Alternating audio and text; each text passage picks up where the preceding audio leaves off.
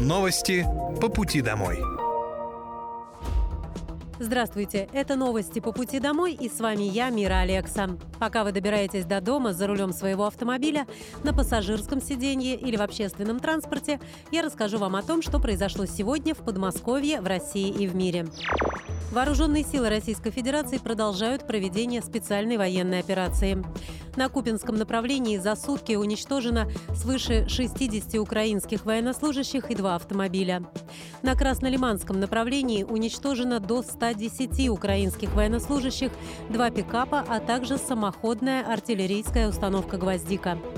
На Донецком направлении в результате активных действий подразделений южной группировки войск, ударов авиации и огня артиллерии за сутки уничтожено до 190 украинских военнослужащих, 3 танка, 2 боевые бронированные машины, 14 автомобилей, а также гаубица МСТА-Б. На южнодонецком и запорожском направлениях уничтожено до 60 украинских военнослужащих, 2 пикапа, а также гаубицы Д-20 и Д-30.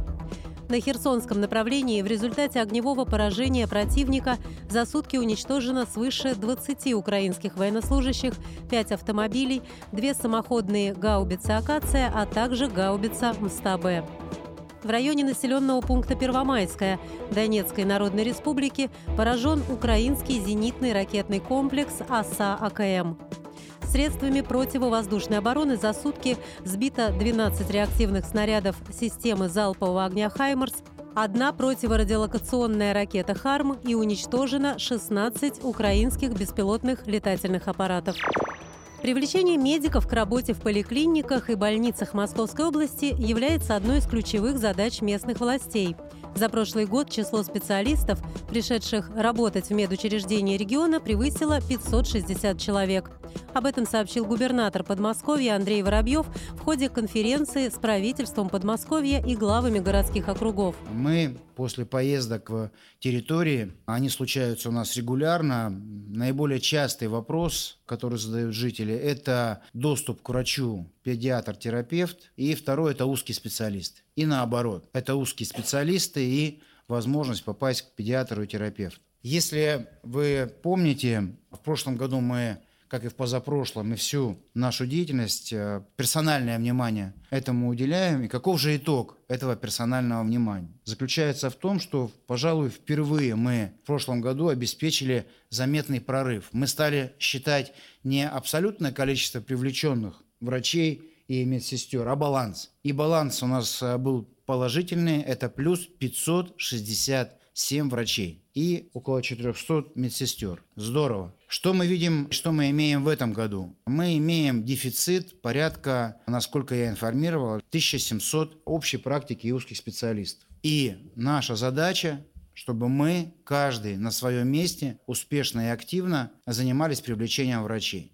Если этот баланс в 2023 году будет также положительны, это и будут те самые перемены, которые мы должны обеспечить своей деятельностью. Также губернатор отметил, что в Подмосковье и дальше будет реализовываться программа капитального ремонта и строительства поликлиник.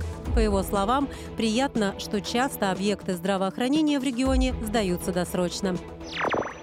Более 20 новых дорог, развязок и путепроводов откроют в Подмосковье до конца года. По поручению губернатора Андрея Воробьева большинство из объектов стараются открывать раньше контрактных сроков. Об этом заявила зампред правительства Московской области Анна Кротова. Так, в этом году достроят 40-й километр федеральной трассы М-12 в Подмосковье. Там запустят движение на участке от московского скоростного диаметра до центральной кольцевой автомобильной дороги в обход Балашихи и Ногинска. В течение года запланировано завершить реконструкцию первого этапа Октябрьского проспекта в Люберцах, а также открыть новую дорогу от Осташковского шоссе до деревни Ульянково в Мытищах и прямой выезд с Володарского шоссе на А-105 в Ленинском округе. Сейчас в Подмосковье строят более 60 дорожных объектов. Работы ведутся в рамках национального проекта «Безопасные качественные дороги».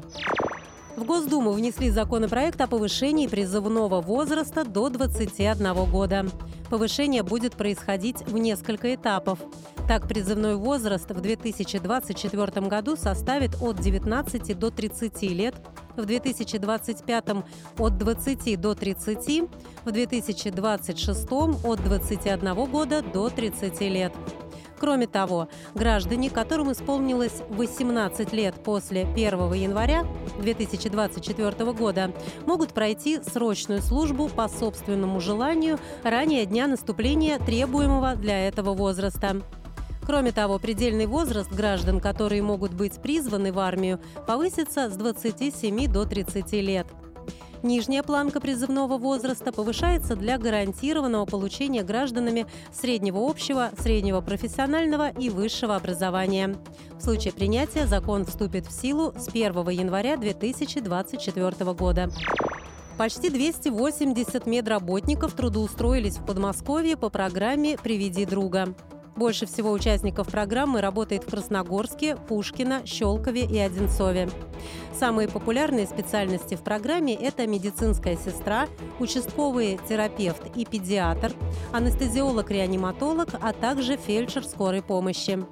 Программа «Приведи друга» начала действовать в Подмосковье с 2022 года.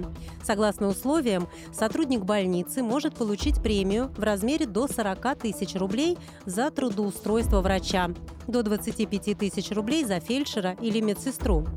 Премия за привлеченного сотрудника выплачивается в два этапа. 50% при трудоустройстве и остальное после трех месяцев его работы. При этом привлеченный сотрудник должен быть трудоустроен на основную должность на полную ставку и не работать до этого в подмосковных медорганизациях в предыдущие полгода и более. В Подмосковье действует беспрецедентное количество мер соцподдержки медицинских специалистов. Это и соципотека, и земля врачам, и компенсация аренды жилья, и многие другие. Весенняя серия урока цифры началась в Подмосковье. Тема нового занятия «Что прячется в смартфоне? Исследуем мобильные угрозы». Сейчас дети с самых ранних лет активно осваивают интернет. Благодаря уроку цифры они могут абсолютно бесплатно изучить основы цифровой безопасности и погрузиться в профессию IT-специалиста в различных сферах. Ребятам расскажут, как максимально защитить свой смартфон и другие устройства. Еще они познакомятся с работой специалистов в сфере информационной безопасности. Новый урок уже доступен на сайте проекта.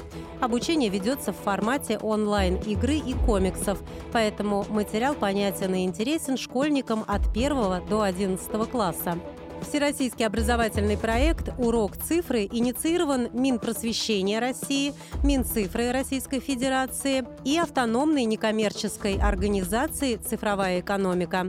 Партнеры – ведущие отечественные технологические компании. Это были новости по пути домой. И с вами была я, Мира Алекса. Желаю вам хорошей дороги и до встречи. Новости по пути домой.